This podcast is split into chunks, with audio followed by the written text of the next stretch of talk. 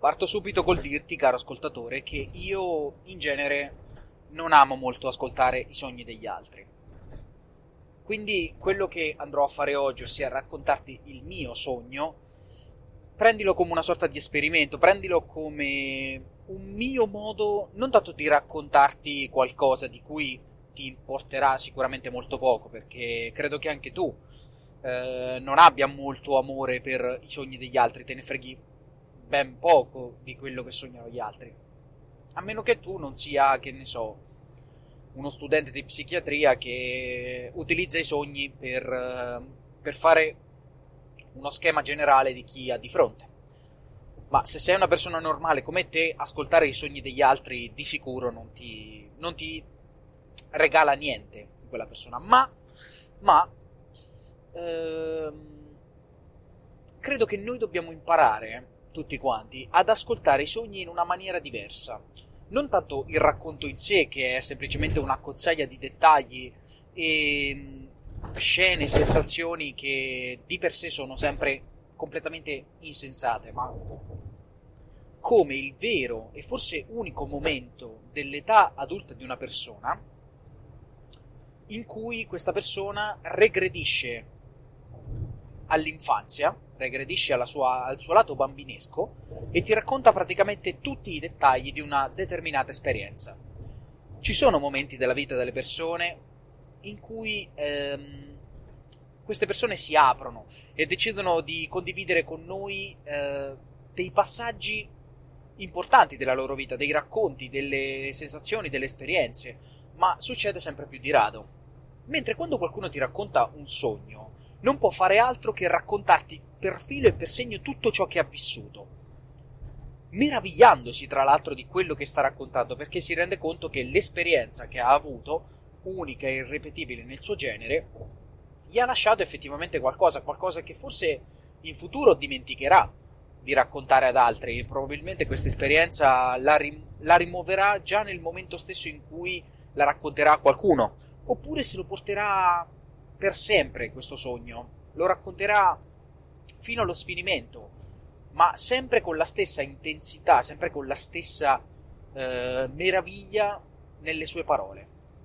Ecco, oggi voglio raccontarti il mio ultimo sogno, caro ascoltatore.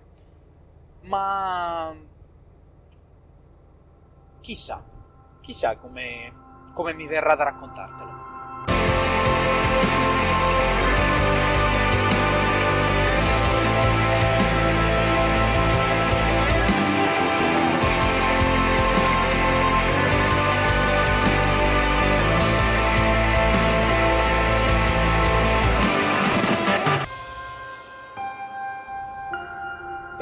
Bentornato caro ascoltatore adoro.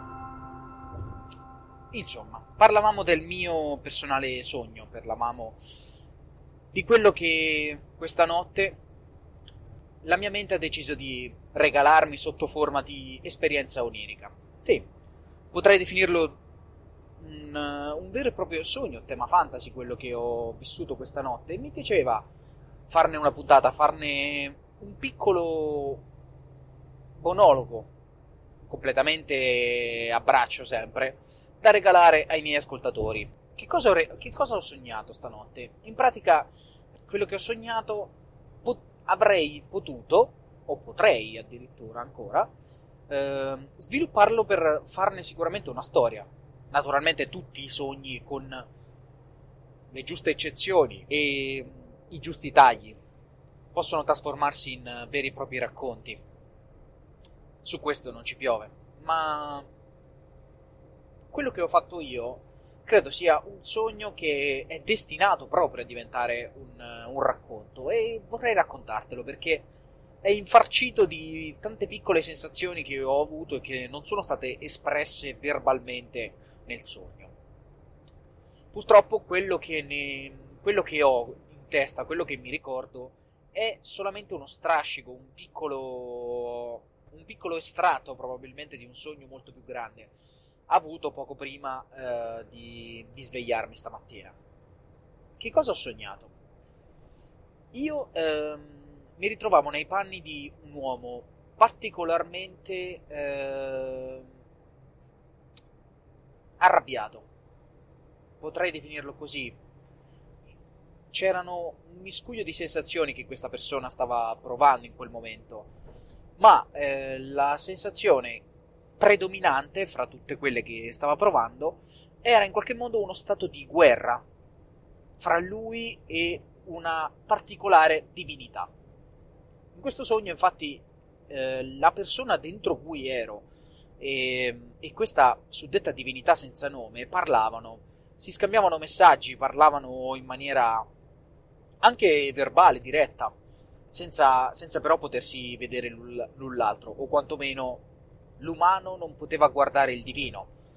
Eh, e in questa particolare sede, eh, in questo particolare universo, ambientazione, sapevo che, cifo, che, che c'erano eh, tante divinità con cui gli esseri umani potevano interagire.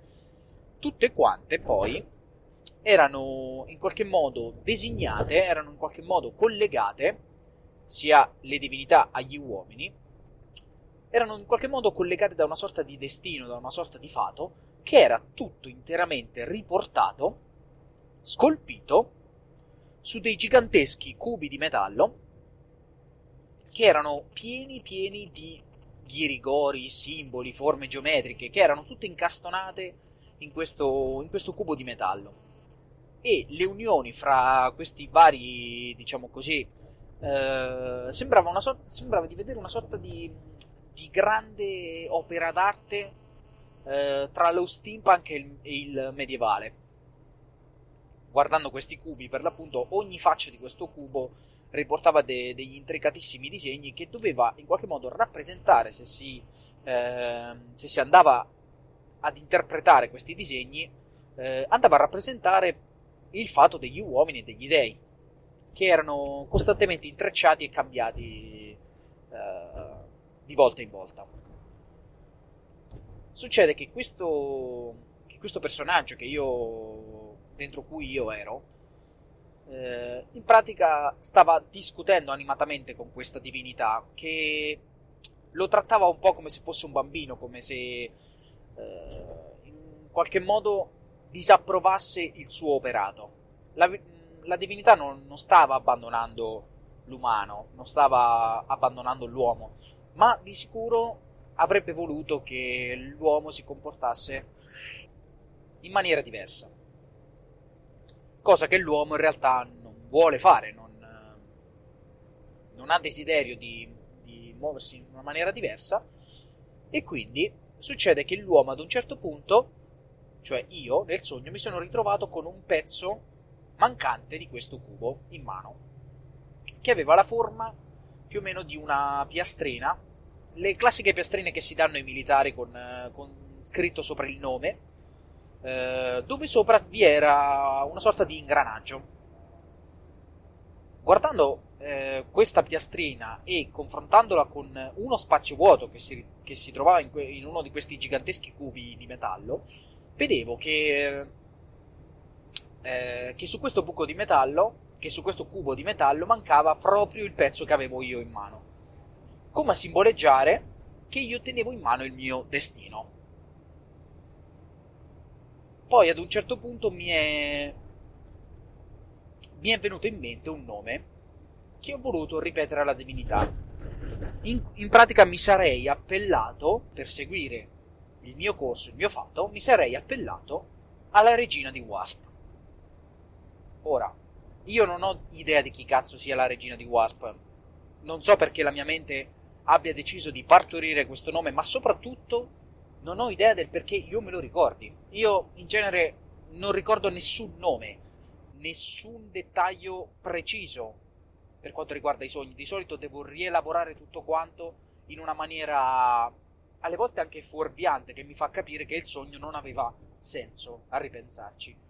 Ma questi piccoli dettagli che vi ho raccontato, che sì, non hanno senso perché sono completamente non contestualizzati, non, eh, non incastrati in una storia che regga tutto l'insieme di questi cubi, di queste divinità, di, di questa regina di Wasp. Però questa volta ho avuto questa sorta di regalo della mia mente, come se dentro di me effettivamente ci fosse una storia da raccontare. Chissà, magari anche riascoltandolo, eh, riascoltando la puntata di questo podcast, eh, potrei, che so, dare una coerenza a questo racconto e fare in modo che eh, divenga effettivamente qualcosa, che la mia mente non abbia viaggiato in maniera insensata e dare fondo finalmente a, ad un'idea che viene proprio dal mio subconscio, da, da dentro di me, dal centro della mia persona. Quindi direi che posso anche chiudere la puntata qui. Non, ho, non voglio aggiungere più di tanto a questo podcast, non voglio mettermi a fare chissà quali discorsi filosofici. Bene, e vi saluto caro ascoltatore e ci vediamo, ci vediamo, ci sentiamo alla prossima.